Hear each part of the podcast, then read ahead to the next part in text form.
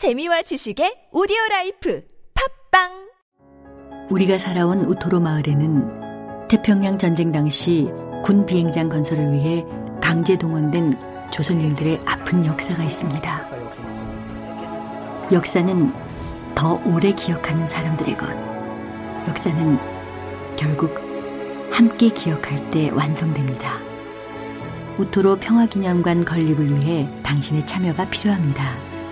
기억할게 우토로 캠페인 아름다운 재단 숙취해소제 평소에 어느 제품 드세요? 전 주석혁명 플러스죠. 주성분인 쌀겨왁스가 알코올을 분해 간에 부담 없는 숙취해소제니까요. 몸속 알코올을 직접 분해하는 주석혁명 플러스 술자리 후 몸이 정말 가벼워졌어요 숙취 해소의 혁명. 주석혁명 플러스. 온라인에서 구입할 수 있습니다 술 마시기 전 물과 함께 꿀꺽 아셨죠? 골반 잡자 바로 잡자 바디로직 허리 통증 바로 잡자 바디로직 몸매 교정 바로 여름에도 잡자, 아시죠?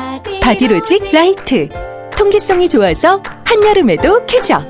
신축성은 여전해서 내 몸에도 최적. 올여름도 자세가 좋아지는 골반 교정 타이즈 바디로직 검색창에 골반 교정 바디로직 라이트. 팀장님 이번 휴가는 어디로 가세요? 하, 글쎄, 혼자 여행하는 것도 이제 지겹고, 허전하기도 하고. 팀장님 아 아직도 모르세요 솔로들끼리 가는 여행사가 있어요 저는 이미 거기 통해서 갔다 왔죠 헐, 대박! 진짜 그런 데가 있어? 솔로라면 네이버에서 오마이 투어를 검색하세요 아, 김대리, 오마이 투어 알려줘서 많이 많이 고마워!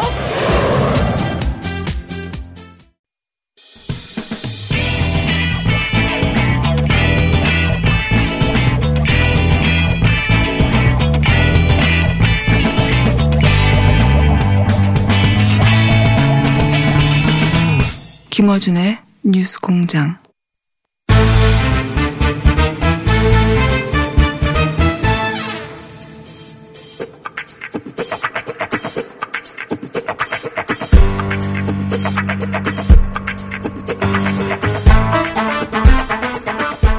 자, 구단, 예, 정치 구단 박지원 의원 나오셨습니다. 안녕하십니까.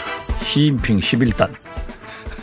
오늘 북한 갑니다. 시진핑을 11단으로 이제 쳐주시는 겁니까? 저는 그렇게 봅니다. 예, 지금 굉장히 예. 오늘부터 내일까지 절묘한 타이밍이죠, 사실. 절묘한 타임이죠. 예, 그리고 14년 만에 중국의 국가 주석이 평양을 방문하는 것은 처음이고 예. 김정은 위원장과 네 번째 만나는데요. 북한 또 처음이고, 예. 김정은 집권 이후에. 절묘한 선택을 했고 예, 시기적으로도 아주 딱. 일부에서는 상당히 부정적 비판적으로 보는데 예. 저는 긍정적으로 봅니다.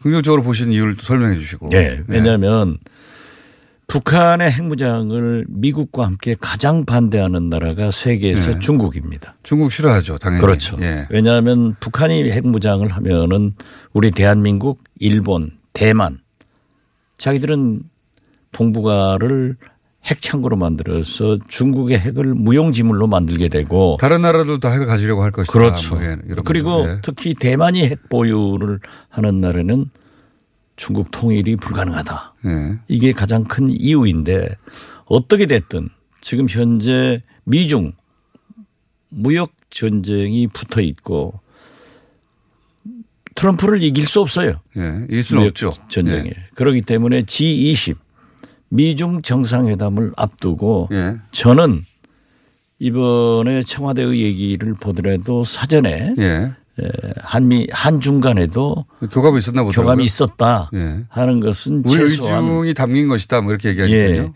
한미중 예. 교감이 있어 가지고 북한을 방문해 가지고 김정은 위원장을 물론 중국이 경제 지원은 더 할 겁니다. 예. 그렇지만은 대화의 테이블로 나가서 북미 정상회담을 해라.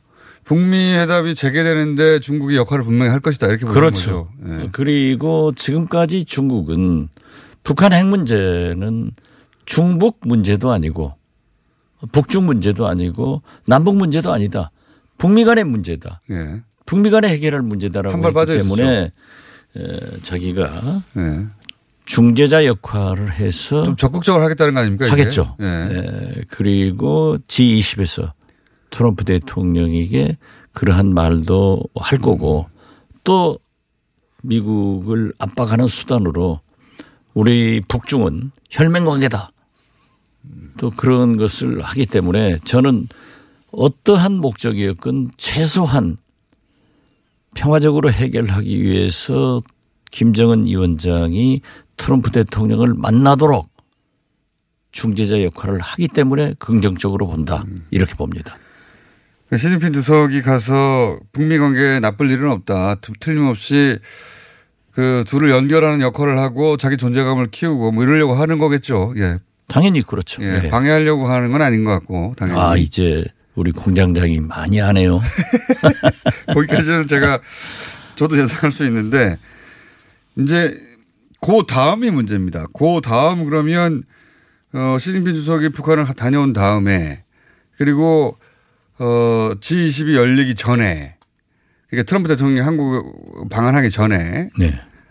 전에 그 김, 김정은 위원장이 판문점에 와서 원포인트로 문재인 대통령을 만날 것인가 이거 하나 하고 혹여 그때 안 만난다면 나중에 트럼프 대통령이 방한했을 때 판문점에서 뭐 남북미가 잠깐 만날 것인가 뭐 그런 기대들이 있지 않습니까? 그게 이제 높은 확률은 아니다들 아니다고들 얘기하는데 저는 사실 에, 트럼프 방한 전에 예. 남북 원포인트 정상이라 회담이라도 가능할 것이다.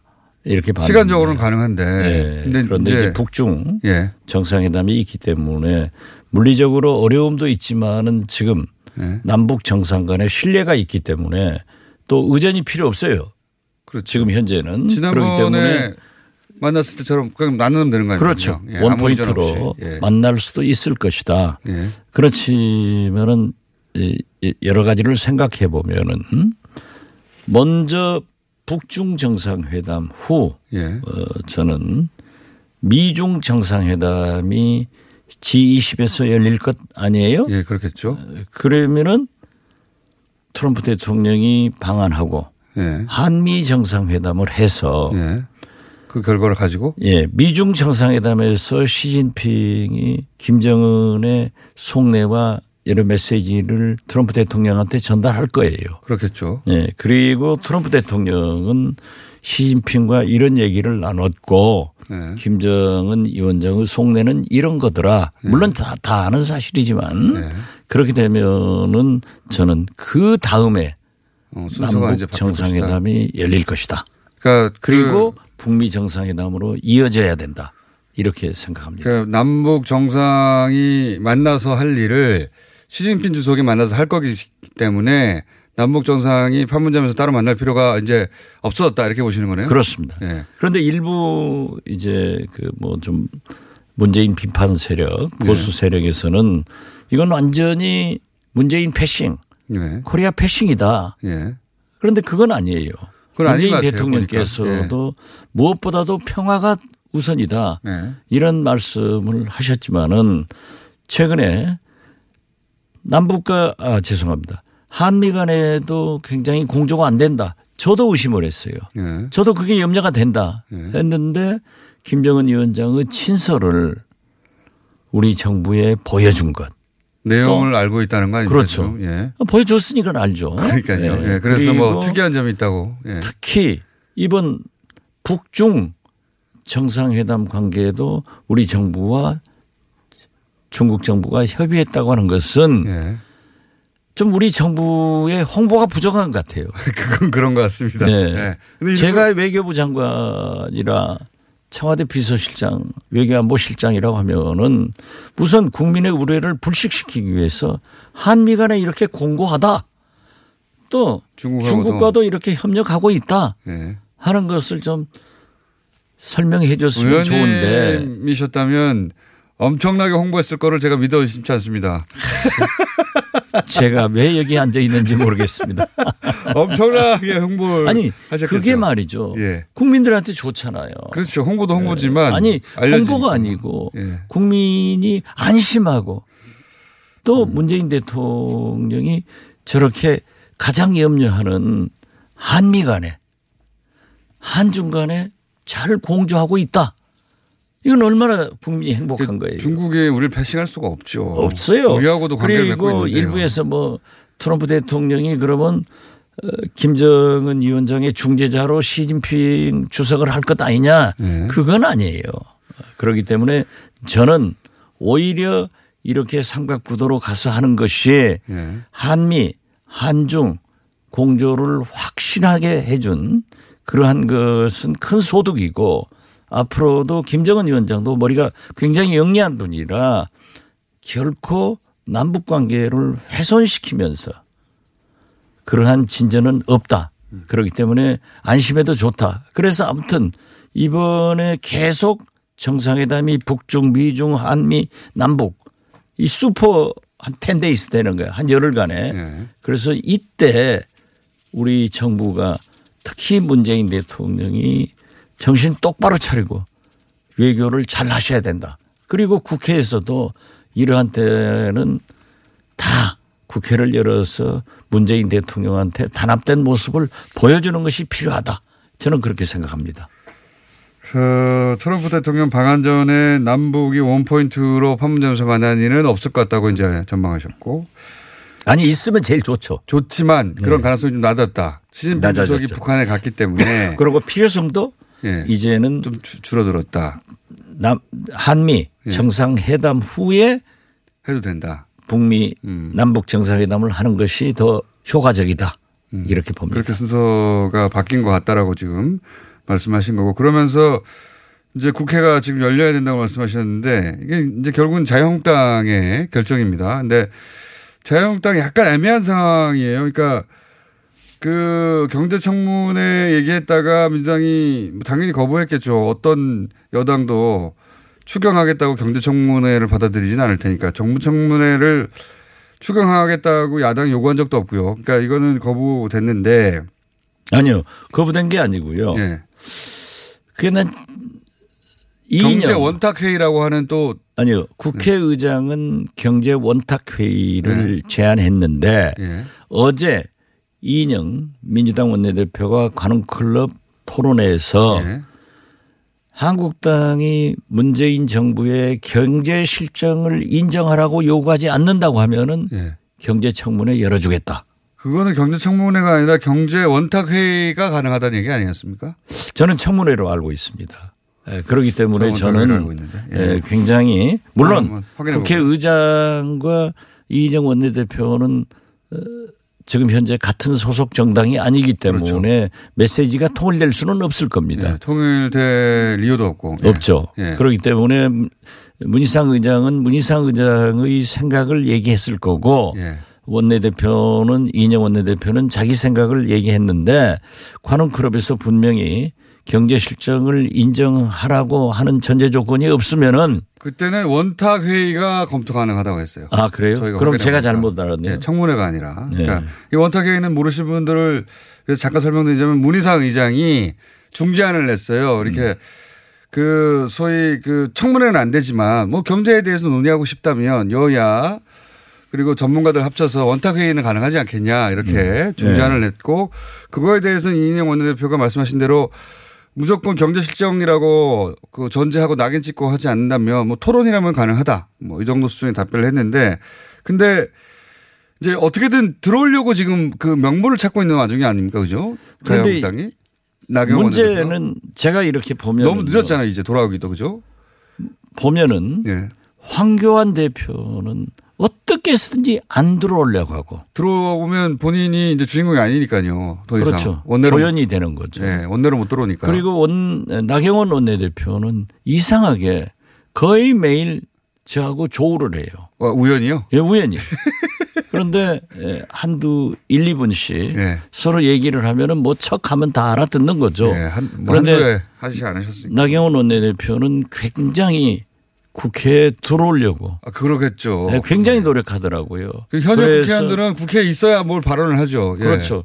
그러고 심지어 어 이인영 대표가 한국당에서 요구하는 몇 개 법안만 통과 보장을 해주면은 들어오겠다. 라고 얘기를 해요. 그래서 저는 그 법안에 대해서는 네. 뭐몇 가지 얘기를 하던데 어, 이인영 대표가 어떤 입장을 가지고 있는가는 확인 못 해봤고요. 그러니까 복- 국회 복귀의 조건을 계속 찾고 있는 거 아닙니까? 그죠? 그렇죠. 예. 그렇기 때문에 이번에 윤석열 어, 검찰총장 청문회는 들어오겠다. 근데 그것도 아직 결정되지 않았다가 가장 최근의 메시지입니다. 그러니까 뭐 왔다 갔다 하는 거예요. 왔다 갔다 하고 이제 있습니다. 왜냐하면 예. 자기는 그렇게 얘기를 하는데 또 황교안 대표가 제동을 거는 것 같아요. 같아요. 본인은 들어가고 싶고 혹은 뭐 강경파 혹은 뭐 당 대표 쪽에서는 지금 그렇게 명분 없이 들어가면 어떡하냐 이런 그러니까 반대파 제가 두 가지를 분명히 얘기했어요. 반대가 있는 것 같아요. 한국당에서는 문재인 정부의 경제 시- 실패를 얘기하는데 네. 지금 국민들은 IMF가 권한 예. 추경을 두 달째 당신들이 안 해주면은 경제 실정 실패의 책임이 한국당에 있다. 예. 이렇게 규정한다. 그리고 두 번째 윤석열 검찰총장 후보자를 반대한다는 거예요. 예. 반대하면은 청문회를 해서 예. 조목조목 따져야만이 방송을 통해서 생중계가 되고 신문에 보도가 되지. 예. 광화문이나 대구나 이포보에 가서 소리 질러봐야 예. 윤석열 후보가 답변하지 않는다. 뭐 그렇죠. 그러니까 국회로 들어와라. 그러니까 그런 것은 들어와서 하겠다. 이렇게 또- 저한테는 얘기하는데 자꾸 또 달라지더라고요. 그 청문회도 청문회만 하고 다른 국회 일정을 안 하게 될 경우에 또 비판도 있지, 않- 있을 거 아? 그렇죠. 당연히. 아니, 그런데 청문회에 응하면은 국회에 들어오는 거예요. 네. 그래서는 안 되죠. 근데 이제 처음에 청문회 얘기 나왔을 때는 청문회는 참석하겠다고 했다가 아니 그럼 국회에 들어오면 들어오는 거지 어떻게 청문회만 하고 딴 건 안 하냐 그랬더니 이제 여기서 또 그 딜레마가 생겼는지 청문회에 참여하는 게 확정된 건 아니다 정도가 가장 최근의 메시지예요. 그러니까 계속 바뀌어가고 있는 것 같습니다. 그 사- 저게 나무당의 분란을 조정하는 게 아니라 예. 원내 대책은 투탭자이기 때문에 원내 대표가 결정하는 거예요. 그렇기 때문에 나경원 대표가 들어가서 한다 이렇게 결정하고 들어와야만이 국민들로부터 나경원 대표의 리더십을 높이 평가해서 그가 바라는 대권도 바라볼 수 있는 거지 저렇게 모든 것을 깽판으로 생각하는 황교안 대표의 뒤로 따라다니면은 영원한 이인자가 된다. 저는 그렇게 봅니다. 그 초재선 쪽에 또 강경파가 있는 것 같습니다. 이 음, 강경파가 있는 건 사실이에요. 모든 당에 다 있죠. 어디든지. 예. 그러면은 원내대표는 지도자라고 하는 것은 국민을 위해서 선택을 해야 돼요. 결정을 해야 돼요. 지금은 국민 모두가 국회에 들어와서 따질 건 따지고 예. 협력할 건 협력하고 싸울 건 싸워야지 국회를 버리라는 건 아니에요. 그렇기 때문에 지금 뭐 임기 10개월밖에 안 남았는데 아, 초선 의원들 다음에 될지 안 될지 누가 알아요? 열심히 국회 월- 의정 활동을 해야 자기가 소- 존재감을 나타내지. 아니, 국회의원들은 이게 그 국회 안 들어가면 굉장히 손해일 텐데요. 굉장히 손해죠. 국회에 들어가야 자기 존재감도 발휘할 기회가 있는 건데 지금은 황교안 대표밖에 뉴스에 안 나오잖아요. 그러니까 예. 어제 우리 사개특위도 한국당 간사만 왔다가 가버리고 이제 제가 가니까 제가 금쪽 같은 존재예요. 아니 민주당에서요 저를 아주 하늘같이 모십니다. 왜 안 가면은 안 되니까요. 의원들이 빠지면 정족수가 안 되니까. 그런데 제가 가서 모두 발언하고 또 민주당 의원들도 이 법무부 장관에게 어? 뭐 검찰총장 후보자 지명 뭐 법원행정처장에게 여러 가지 신라는 국회의원은 또 질문을 하거든요. 저도 질문을 하니까 보도가 되더라고요. 국회에는 국회의원들은 안 들어오면요. 얼굴이 안 보여요. 그렇죠. 황교안 대표만 보이지. 그러면 선거 떨어져요. 제 말이 그 말인데 왜 이렇게 안 들어오는지 모르겠어요. 예. 국회의원 다수는 들어가자고 말해야 될 것 같은데 지금 그 자유한국당 내에서는 강경파의 목소리가 더 큰 큰 것 같습니다. 항상 강경파 목소리가 큽니다. 예, 근데 그게 뭐랄까요 그 통합되거나 제어하거나 누구 설득하거나 그게 안 되는 것 같아요 보니까 아니 지도부가. 의원총회를 소집했다 네. 하면은 그것은 강경론으로 가는 거예요. 네. 이런 때 황교안 대표나 나경원 대표가 네. 국민의 요구가 국회를 열라 그리고 경제를 위해서도 그러니까요. 우리가 주장하는 대북 문제를 따지기 위해서도 윤석열 검찰총장의 청문회를 위해서도 국회로 가자 그, 그 리더십 하고 선언하면. 되는 거예요. 예. 그런 리더십이 없는 거예요. 잘 안 썼다는 거죠. 그러니까 예. 제가 여기 앉아 있을 게 아니라 또 한국당에도 가야 된다. 내가 갈 곳이 많습니다. 윤석열 지검장의 후보자 낙점에 대해서는 어떻게 생각하십니까? 검찰총 후보. 저는 잘했다고 예. 페이스북에다도 맨 먼저 올렸고 왜 잘했다고 보십니까? 왜냐하면은 문재인 대통령은 촛불 혁명의 산물입니다. 예. 우리 국민이 왜 촛불을 들었습니까? 잘못을 청산하고 개혁하라고 했습니다. 예. 그러면은 윤석열 중앙지검장은 적폐청산을 하고 검찰 개혁을 위해서는 필요하기 때문에 지명을 했다. 적폐청산을 마무리하라는 의미죠. 예. 그리고 앞으로 그러한 것은 계속해서 하겠다 하는 의지의 표현이기 때문에 또 제가 개인적으로 알고 있는 윤석열 검사한테 저도 혼났어요. 그런 적이 있습니까? 제가 그 아는 예. 회사 CN그룹 회장이라고 저는 전혀 관계가 한 번 봤어요. 예.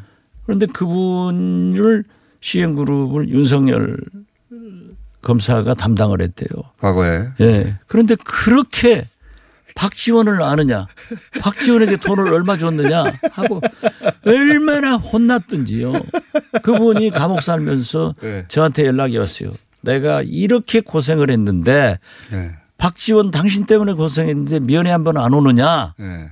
그래서 또 면회 가려다가 저도 또 뭐 이상해서 안 갔어요. 근데 그분이 지금 나와 있는데 네. 그래서 제가 수고했으니까 한번 만나자 하고 전화를 했더니 아이고 박 대표님 만났다가 나 또 잡혀가면 또 죽습니다.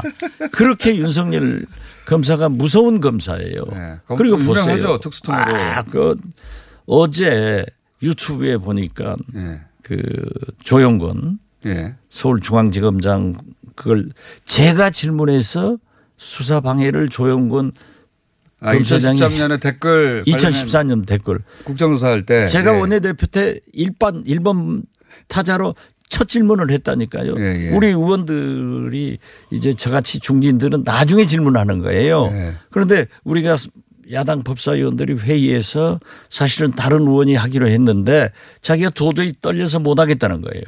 그러니까 그 아침 회의에서 법사위 국정감사였던가요? 네, 네. 법사위 국장검사에서 네. 저보다 하십시오. 네. 야 나는 준비도 안 됐고 아 대표님은 필요 없지 않습니까? 그래서 내가 물어가지고 그 윤석열 당시 팀장 이렇게 된 이호주지청장이 마당에 솔직하게 말씀드리겠습니다 하면서 시작된 거죠. 아, 그래서. 그래가지고 예. 검사장이 수사를 하지 말라고 외압을- 방해했습니다. 외압을 행사했다. 외압을 했다. 당시 이렇게 서울지검장 인정을 하니까 자기 상관에 대해서 자기 외압을 행사했다고. 예. 거기에 서울 고검장 등 예. 재경 검사장 간부들이 4, 50명 앉았다가 그 순간 사색이 됐죠 전부 다. 어, 그렇죠. 예. 그것이 시작됐는데 예. 그 그리고 자천이 끝없이 유- 이어졌죠. 유튜브가 나왔더라고요. 예. 그래서 보니까 윤석열요 독한 검사예요. 자기는 사람에 충성하지 않고 예. 조직에 충성한다. 그러니까 짓은 따를 수 없다. 지금 뭐. 보면은 예. 이인영 외압 있었다 뭐 이런 거. 예. 이인영 당시 황교안 법무장관도 외압 있었다고 생각한다. 뭐 이런. 아, 거기에 대해서는 답변을 안 하대요. 하긴 했어요. 하긴 예, 했는데 나중에 했는지 무관하지. 않다고 생각한다. 예, 예. 예. 그런 식으로 했는데 그냥 무관할 수가 없죠. 자기가 법무부 법무장관인데. 뭐 하여튼 여러 가지가 나올 거예요. 예. 그렇기 때문에 제가 볼 때는 지금 이인영 집권 여당의 원내대표도 우리한테도 올 수 있다. 맞습니다. 그러니까 지금. 이 국회의원들 정치권이 예. 너나 할 것 없이 다 떨고 있는 거예요. 그러니까 자유한국당만 떨고 있는 게 아니에요. 아니에요. 자유한국당만 자기들을 친다고 생각하는 것 같은데 그건 아닌 것 같습니다. 그건 아니에요. 이분의 성향은 예, 걸리면 그냥 누구든지 예. 간에 그런데 지금 현재 가장 그러한 분이 필요하지 너도 좋고 나도 좋다는 사람은 아니죠. 그리고 무엇보다도 개혁을 적폐청산을 해 나갈 사람이 있어야죠. 의원님은 안 떨리십니까? 저도 떨립니다. 저는 모든 것에 떨리고 삽니다. 네. 그런데 또 의원님은 그렇게 떨린다고 하시면서 당한 적은 없어요 보면. 아니, 남들을 저는- 괴롭히는 건 엄청 잘하시는데. 아, 왜 괴롭혀요? 정의롭게 말하는 거지. 아, 제가 어제 법무부 장관한테도 네. 아니, 무고하게 간첩 사건으로 수십 년 감옥 산 사람들이 최근에 무죄 판결되잖아요. 네. 그런데 공소시 이 박근혜 사법부에서 양승태 사법부에서 공소시효가 본래 3년인데 6개월로 줄어가지고 국가 배상한 것을 다시 내놓으라는 거예요. 그렇죠, 그렇죠. 이게 잘못됐지 않냐? 그렇죠, 잘못됐죠. 그리고 헌재에서 잘못됐다. 예. 그리고 과거사 진상조사위원회에서도 잘못됐다. 그러니까 간첩으로 몰렸다가 그게 무죄 판결을 받았는데 그래서 배상을 받았는데 예. 그 배상 기간을 줄여가지고 도로 토해내게 만들었죠. 그렇죠. 3년에서 양승태 때. 6개월로 줄여가지고. 예. 예. 아주 나쁜 사악하게 자, 그 아, 진짜 나쁘죠. 진짜 나쁘죠. 그런데 이건 헌재에서도 예. 과거사 진상조사위원회에서도 잘못이다. 예. 그리고 박상기 이 법무장관. 법무장관도 제가 법사위에서 이 검찰에 상고하는 것은 안 되지 않냐 예. 했더니 상고하는 것이 나쁘다. 예. 했는데 상고를 했어요. 예. 그래서 어제 그걸 제가 따진 거예요. 예. 저같이 잘하는 국회의원이 있으면 또 아. 있어요. 다른 분들. 아, 저는 왜 제 자랑하고 싶어서 이렇게. 무슨 얘기를 이렇게 길게 하시나 했더니 결국 자랑이셨어요. 아니 그런데 예. 그 거의 나와 시간이 다 됐어요, 이제 의원님. 아니 그런데 그게 왜 그러면 검찰에서 기가 상고했느냐? 예. 그래서 그저 법무부 장관이 나중에 파악해서 보고하겠다. 예. 어제 오후에 당장에 보고 왔더라고요. 예. 문제는? 예. 사법부에서는 헌재의 예. 판결을 인정하지 않고 있는 거예요. 여전히. 예. 그러나 그렇다고 고법에서 검찰- 무죄 판결을 했기 때문에 네. 제가 어제 법원 행정처장한테도 얘기를 했기 때문에 저는 잘 되겠지만은 이러한 것은 국가기관에 문재인 정부에서만은 없어야 된다. 검찰이 그럴 때 보면 좀 꼴통입니다. 아, 그- 자, 요 사안을 별도로 좀 다뤄야 될 사안인 것 같습니다. 갑자기 훅 들어오셔가지고, 예. 중요한 사안은 중요한 사안이고, 말이 안 되는 사안은 말이 안 되는 사안. 그래야 지금 국회에서 이런 일을 한다. 네. 그래서 국회가 필요하다 하는 것을 한국당 의원들이 알게 되고 국민들이 알아서 압력할 거 아니에요. 여기까지 할게요. 예. 시간을. 그래서 정치 구단입니다. 그러나 시진핑 주석은 11단이다. 지금 보니까 딱 11단이다. 아. 절묘하다. 예. 자, 뭐 사안이 많았는데 시간이 다, 다 지나가 버렸네요. 자, 오늘 여기까지 하겠습니다. 박지원 의원이었습니다. 감사합니다. 네, 감사합니다. 안녕하세요. 치과의사 고광욱입니다. 태아가 자랄 때 가장 먼저 생기는 기관이 어디일까요? 바로 입입니다. 먹는다는 것은 삶의 시작이자 끝인 것이죠. 100세 시대인 요즘은 치아를 100년 가까이 사용합니다. 그럼 어떻게 해야 치아를 100년 동안 건강하게 관리할 수 있을까요? 바로 올바른 칫솔질과 정기적인 스케일링입니다. 가까운 치과를 방문하시면 치과의사 선생님께 올바른 칫솔질을 배울 수 있습니다. 그리고 1년마다 건강보험 적용이 되는 스케일링 치료 놓치지 마세요.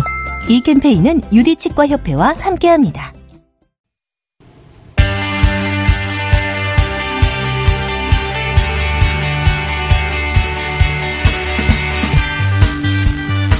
자, 리얼미터 시간입니다. 오늘은, 어, 저희 작가들과 어, PD들이 다 기다리는 시간이에요. 예. 리얼미터 김주영 이사 나오셨습니다. 안녕하십니까? 안녕하십니까? 예. 모델급, 예, 이사. 감사합니다. 어, 기분이 나빠요, 볼 때마다. 자, 오늘 지표 쭉 얘기해 보실까요? 네, 6월 예. 2주차 주간 집계 대비 2.7%좀 많이 하락했습니다. 46.8%를 기록했고요.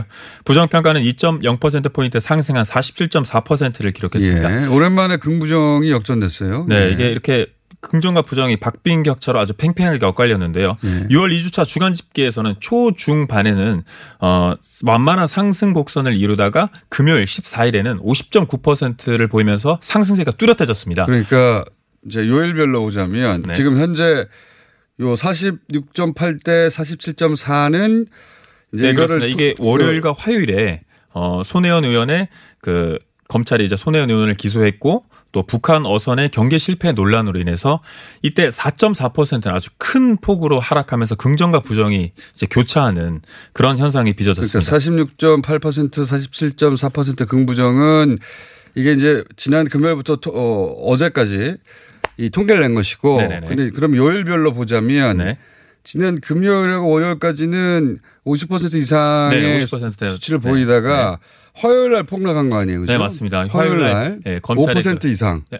네, 그 4.4 정확하게 4.4% 포인트고요. 네, 하루 만에 이 정도 떨어지는 건 굉장히 크게 떨어지는 건데. 네, 하지만 어, 다시 수요일 잠깐만요. 네. 이날이 이날이 무슨 날이냐면 화요일이 손혜원 기소 그리고 북한 어선 그 경계 실패. 네, 거기 이제 보도가 확산하면서 두 가지 네, 안보까지 번지면서 네네네. 터지면서 맞습니다. 쌍끌이로 하루 만에 지지율을 화요일 날 4% 이상 5% 가까이 떨어뜨렸고. 네네. 그러면 그 다음 날은 어떻게 됐어요? 아, 수요일은 다시 반등했습니다. 0.8%포인트 상승한 46.7%, 부정은 46.4%로 다시 긍정 평가가 앞서는 아, 그런 긍정, 결과를 그러니까 냈습니다. 이슈가 오래 가지는 않았네요. 네, 그 이유는 그 목포 MBC와 목포시 그리고 어제 KBS까지 네. 손혜원 의원이 불법적으로 취득해서 봤다는 그런 보안 문건의 존재가 없다.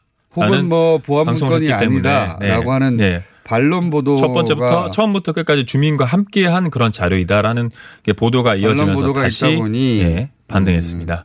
그러니까 이게 굉장히 롤러코스터네요. 그러니까 금요일 날 50.9 그리고 월요일 날도 50%대 그러니까 특별한 사고가 없으면 아마 이 주는 50%를 유지했을 텐데 네. 손혜원 의원과 북한 어선 건으로 하루 만에 한 5% 가까이 떨어졌어요. 네네. 그러다가 다시 그 다음 날 바로 이슈가 긍부정은 역정이 됐다. 네, 그렇습니다. 바로 반등하는 그런 효과가 있었습니다. 그게 바로 오늘 봐야지 알겠네요. 오늘 네. 봐야지. 네, 오늘도 아마 약- 약간의 조정 효과는 있을 수 있겠지만 상승할 수 있는 그런 가능성이 있다라는 그런 전망이 보여지고요. 자, 어, 간만에 좀 크게 움직였네요. 예, 네, 거의 뭐 맞습니다. 두 달간 거의 한 0.% 0.몇 퍼센트나 많아봐야 1% 왔다 갔다 맞습니다. 하다가 네, 계속 40% 후반, 50% 예. 초반을 왔다 갔다 하다가 이게 화요일. 날 평균을 다 까먹었네요. 그러니까 네, 맞습니다. 하루가. 네. 그래서 큰 폭을 한번 움직였다. 오랜만입니다. 그래서 해설이 좀 길었고 정당도 마찬가지겠네요. 그러면 아, 정당 지지율을 지금은 무당층이 상승했습니다. 무당층이 네. 그 거의 2주간 하락하다가 12%대를 유지하다가 요번에는 15%대를 넘으면서 이게 아마 양당들이 이제 국회가 휴업 중이지 않습니까? 두 달간 국민들로 하여금 어 휴업 중인 양당에 대해서 양당 아. 책임론이 모아지면서 그러니까 양쪽 모두의 책임이다. 그러니까 이것은 여당 책임이라고 하는 사람들도 있고 야당 네. 책임이라고 하는 사람들도 있고 네, 둘다 책임이다. 둘 다 책임이라는 네. 사람도 있는데 어쨌든 그러다 보니 양쪽 모두가 빠졌다. 네네네. 아, 그렇군요. 네, 그러면서 이제 민주당은 3.1%포인트 하락한 37.9% 섰습니다. 오랜만 또 네. 한 3주 동안 40% 40%를 유지하다가 30% 후반으로 네, 떨어졌고. 뭐 지역과 계층 모든 지역에서 이탈하는 경향을 보였고요. 음. 한국당인 경우는 제가 이제 주간 집계로 네, 나눠서 설명을 하자면 음. 월 저번 주 주간 집계 월화수 때는 30% 20% 후반 을 계속 유지를 했습니다. 네. 보수층이 집결하고 그때 뭐 김원봉 논란 사건이 있었죠. 네, 보수층이 집결하면서 30%대를 유지했는데 목요일과 금요일 홍문정 의원의 그 탈당 선언 음. 그리고 이완영 전 의원의 어, 의원직 상실 판결이 이어지면서 보수층이 다시 이제 이탈하는 경향을 보이면서 그러니까 이게 계속 동반 하락했습니다. 하락하고 있는 거네요. 네네, 맞습니다. 예, 여야가 공이 책임이 있다고 생각하는 층이 있다 보니 물론 어느 쪽이 더 책임이 크다고 하는 비율도 있어요. 뭐 5대 3 정도로. 근데 둘 다 책임이 있다고 하는 층이 빠져나가면서 민주당, 한국당 둘 다 동반 하락하고 있다. 제가 6월 1주차와 2주차 때 그 중도층을 제가 또 분석을 해봤습니다. 근데 네. 중도층은 민주당에 더 손을 들어주는 경향이 있는 것 같습니다. 지금까지는. 네네네. 일단 5대 3 정도로 야당 책임이 크다라고 말하고 있으니까 거기 중도도 포함되어 있으니까. 그렇죠. 이제 이게 그 지금 한국당 여론이 사실상 안 좋습니다. 이게 네. 그 경제 청문회를 열자라는 것도 어 국민 대 절반 이상이 이렇게 반대를 던졌거든요. 네. 뜬금없으니까요. 던졌거든요. 그리고 예. 아마 진정성의 문제인 것 같습니다. 자, 그래서 이제 그, 어, 제1당과 여당은 떨어지는 반면 그러면 다른 정당은 조금씩 오르겠네요. 네, 다른 정당 이제 바른 미래당은 요즘은 굉장히 이미지가 좋잖아요. 뭐 옷카페든 뭐 이런 네. 이미지가 좋아서 0.5% 포인트 상승한 6.1%고요. 네. 정의당은 민주당에 있던 이탈했던 그런 계층과 지- 어, 지지층들이 다시 붙으면서 어 소폭 상승하면서 7%대 근접하면서 6.9%를 기록했습니다. 평화당 0.2% 상승한 2.7%를 음, 기록했고요. 이번 주중 조사는 TBS 의뢰로 리얼미터가 6월 17일과 19일까지 사흘 동안 전국 19세 이상 1,502명을 대상으로 유무선 전화 면접 자동응답 혼용 방식을 실시했고 표본 오차는 95% 신뢰 수준에 플러스 마이너스 2.5% 포인트 응답률은 5.8%입니다. 무당층도 상승했네요. 예, 전반적으로 그렇습니다. 빠져나온 다음에 각 네. 당에 조금씩 흩어지고. 무당층으로 들어가고 네네. 그런 정도고 대통령은 화요일을 크게 출렁했다가 이제 회복되고 있고 네네. 그런 정도입니다. 자 이번에 그것마저 알려주마 조사는 뭡니까? 네, 수돗물 예, 그 인천시에서 지금 논란이 되고 있는 적수 논란이 있죠. 그래서 음. 수돗물 지금 마시고 있습니까? 안 마시고 있습니까? 그리고 향후 마실 겁니까? 안 마실 겁니까? 쉽게 이거- 말해서 이런 이거 겁니다. 조사한 다음에 뭐 어떻게 하려고 이거 조사한 거예요? TBS가 의뢰를 한 거죠. 네네. 네, 이거 네, 네, 그 국민의 절반 수돗물을 마시느냐 한번 알아보고 네네네네. 싶다. 뭐 지금 마시느냐라고 물어봤는데 네. 그 국민의 절반 이상이 불신을 가지고 안 마 신다. 그리고 향후 마실 거냐 했더니 네. 절반 이상이 역시 안 마실 거다. 이거는 이미 오래전부터 그랬던 것 같고요. 이거 이- 이제 인천 아무래도 녹수물 사태, 네. 어, 녹수 사태 때문에 이 질문을 한 것 같은데 그죠? 네, 예. 맞습니다. 이 사건이 없었더라도 이 정도 나왔을 것 같아요. 왜냐하면 수돗물 잘 안 마셔요 요새. 수돗물- 네, 근데 뭐 제가 어렸을 때 뭐 TV 광고나 보면 이제 공익 광고를 봤을 때 네. 뭐, 뭐 시장님께서 수- 어, 물을 아리수를 뭐 마시는 그런 뭐 어렸을 때 아리스를 마셨으면 지금 20대예요? 아니잖아요. 아닙니다. 제가 30대 초반입니다. 네. 자, 어쨌든 어, 뭐 하여튼 정보를 알고 계십시오. 수돗물을 어, 음영수로 현재 네. 마시고 있는 현- 층이 55%가 아닙니다. 안 마시고 있는 게 55%, 예, 30% 밖에 마시고 안 있지. 않다가 37%. 수돗물도 수돗물을 끓여서 마시는 게 포함된 겁니까? 아, 이건 그냥 단지 뭐 그 방법의 차이가 아니라 마시고 안 마시고 그다음에 마실 거냐 안 마실 거냐. 그러니까 이 지역? 음영에 네. 수돗물을 끓여서 마실 수 아, 있는 네. 거예요. 그런 세부적인 파악은 들어가지 않습니다. 그거에 들어가야 실제 의미 있는 조사가 될 것 같은 게 수돗물을 마시긴 마신다. 요즘은 끓여 네, 마신다. 수돗물을 다시 뭐 종 그 정수기로 연결해서 마시고 여러 가지 변수들이 많더라고요. 그러니까요. 수도 네네네. 그거는 수돗물입니까 아닙니까? 정수기를 통과하면 그거는 그 정수기 업체에 물어봐야 될 것 같습니다. 이 조사가 굉장히 부실하네요. 아니 뭐 예. 그리고 여부의 문제니까요. 수돗물에다가 티백을 넣으면 수돗물입니까 아닙니까? 이게- 이게 이제 소위 그 병에 든 파는 생수를 마시느냐 아니냐라고 물어봤으면 모르겠는데 네. 그러면 확실히 구분 되겠죠. 맞습니다. 예. 근데 이제 수돗물을 마시냐 안 마시냐면 그, 그 뭐랄까 애매한 경우가 많은 것 같아요. 네. 내가 수돗물을 이게 마시는 건가 안 마시는 건가? 수돗물을 정수기를 통과시키면 수돗물인가 아닌가? 네네. 어, 저도 헷갈리는데. 수돗물을 끓여서 네. 먹으면 수돗물인가 아닌가? 끓이기만 했는데. 네. 부실한 조사였다. 자, 여기까지 하겠습니다. 네, 리얼부터의 김주영이었습니다.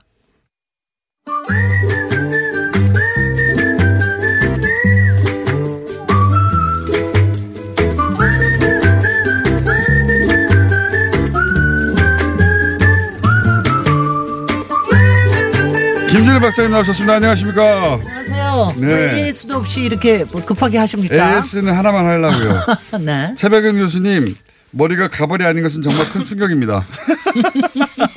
머리 헤어스타일이 30년 이상 똑같은 헤어스타일이라고 하세요. 남자들 대부분 그렇죠. 여기도 그렇잖아. 마찬가지. 그렇진 않아요. 저도. 나름 일- 이리저리 바꿉니다. 별 변화가 없어서 그게. 남들이 보기에는. 네. 오늘부터 여름 특집으로 도시 여행 한다 그러니까 네. 역시 반응이 굉장히 뜨거운데 첫 도시가 어디입니까? 첫 도시는 비엔나. 아. 그 비엔나를 한 거는 딴 거 아니에요. 낭만적인 이거. 한다니까 아니에요. 뉴스공장 우리 작가들이 예. Before 시리즈를 해달라는 거예요. Before Sunrise. Before Sunrise, Before Sunset, Before Midnight 세 개의 이제 여- 연애 사랑 이야기 영화인데 왜? 그거에 비, Before Sunrise에 나오는 도시가 이제 아, 비엔나잖아요. 도시들을 중심으로 해서. 아 그래서 내가 그. 그래서 그래 근데 가만 생각해보니까 해볼 수가 있겠다 싶어가지고 이제 저기 비엔나를 했는데 비엔나 다음에 그 다음에는 파리든가요? 아 그렇게는 안 할 거예요. 그렇게 안 할. 그거가 첫 번째입니다. 자 비엔나 번째. Before Sunrise 때문에 네. 비엔나 여행 가신 사람들 무지 많을 거예요. 저는 그건 아니긴 하지만. 네. 예. 근데 그것 때문에 갔는데 제다 첫- 같이 가서 예. 이거 아무것도 없구나 이런 사람들 무지 많고 그러니까 도심은- 연애와 도시는 아무 상관이 없다. 그 도심은 그- 그래도 굉장히 멋진. 아니 무지무지 조- 제- 조- 조- 좋은 도시고 기가 막힌 도시라는 네. 얘기를 제가 할 건데 네. 하여튼 사랑하고 연애하는 거하고 도시하고는 아무 관계가 없다라는 걸 제가 제일 먼저 얘기를 드리고 싶어요. 아, 비엔나 가면 연애가 시작될 줄 알았는데 그런 알았는데 착각이다. 그런 상- 그런 착각에선 벗어나라. 아, 비엔나 간다고 해서 그 특히 Before Sunrise에서 네. 그 저는 이제 그런 영화가 나오면 꼭 봅니다. 왜냐하면 이제 어떻게 표현을 했을까 이 도시를. 도시를. 네.